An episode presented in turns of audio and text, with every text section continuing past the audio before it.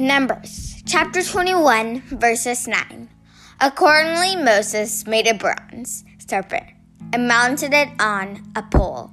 And whenever the serpent bit someone, the person looked at the bronze serpent and recovered.